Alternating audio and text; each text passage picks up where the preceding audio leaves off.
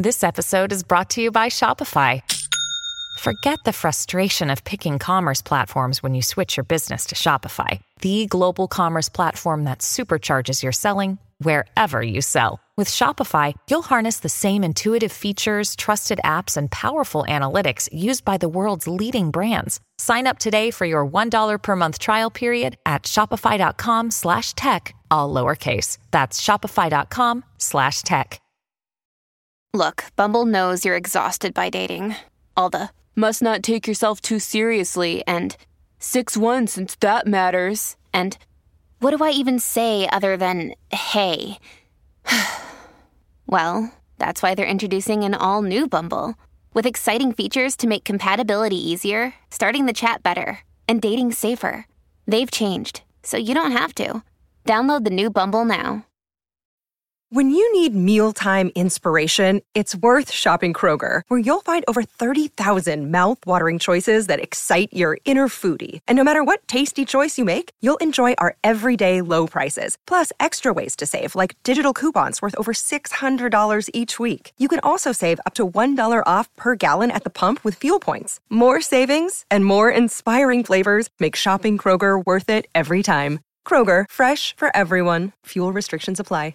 Welcome to the only daily podcast focusing on compliance news of the day. Each morning, start your day with a cup of coffee and Tom Fox, the voice of compliance, to hear about four of the top compliance, corruption, or leadership stories you will need to start your day.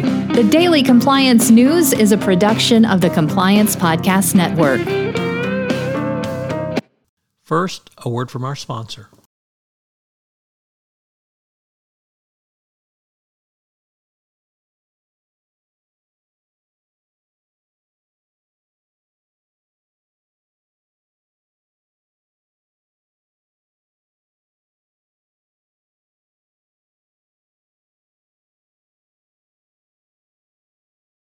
The daily compliance news for February 3, 2022, the opinion release edition. We begin with that story from the FCPA Compliance and Ethics blog. Yes, first time contributor to the daily compliance news about the first opinion release of 2022. And it dealt with extortion payments, bribery and corruption, uh, corrupt intent, and obtaining or retaining business. Uh, a uh, company had a ship in foreign waters. The ship was uh, arrested by the country in question, and they demanded $150,000 to payment for the release of the jailed captain and the ship and crew. Uh, the Department of Justice found that the payment of that amount, uh, even without proper documentation, was not uh, illegal under the FCPA because there was no corrupt intent to obtain or retain business.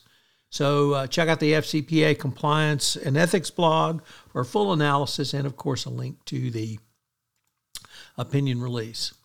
Uh, next up, um, AI could cut hiring biases. Well, maybe, maybe not. But Richard Vanderford, writing in the uh, Wall Street Journal Risk and Compliance Journals, says that it's possible and it could also help companies find more workers.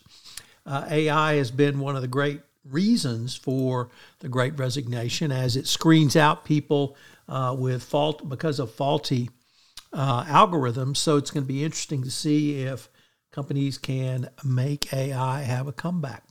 Next up, from another first time contributor to the FCPA, uh, excuse me, the Daily Compliance News, the Nikkei Asia finds that Indonesia is an unlikely standout in the fight against corruption.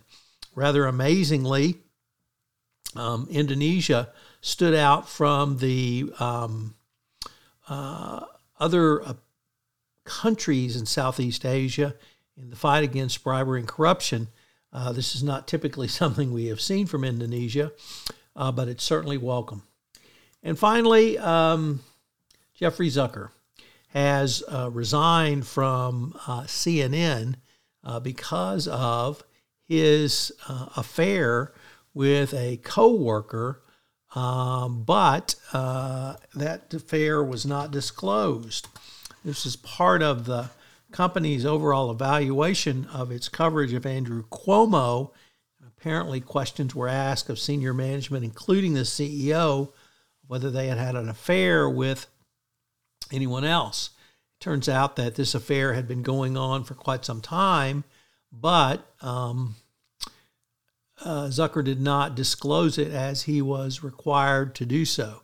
So he has resigned um, from CNN in this critical time where Discovery has purchased CNN and other properties from Warner Media, and CNN is frankly in turmoil over this. The Daily Compliance News is a production of the Compliance Podcast Network and a proud member of C Suite Radio. Thanks so much for listening. I hope you'll join me again tomorrow.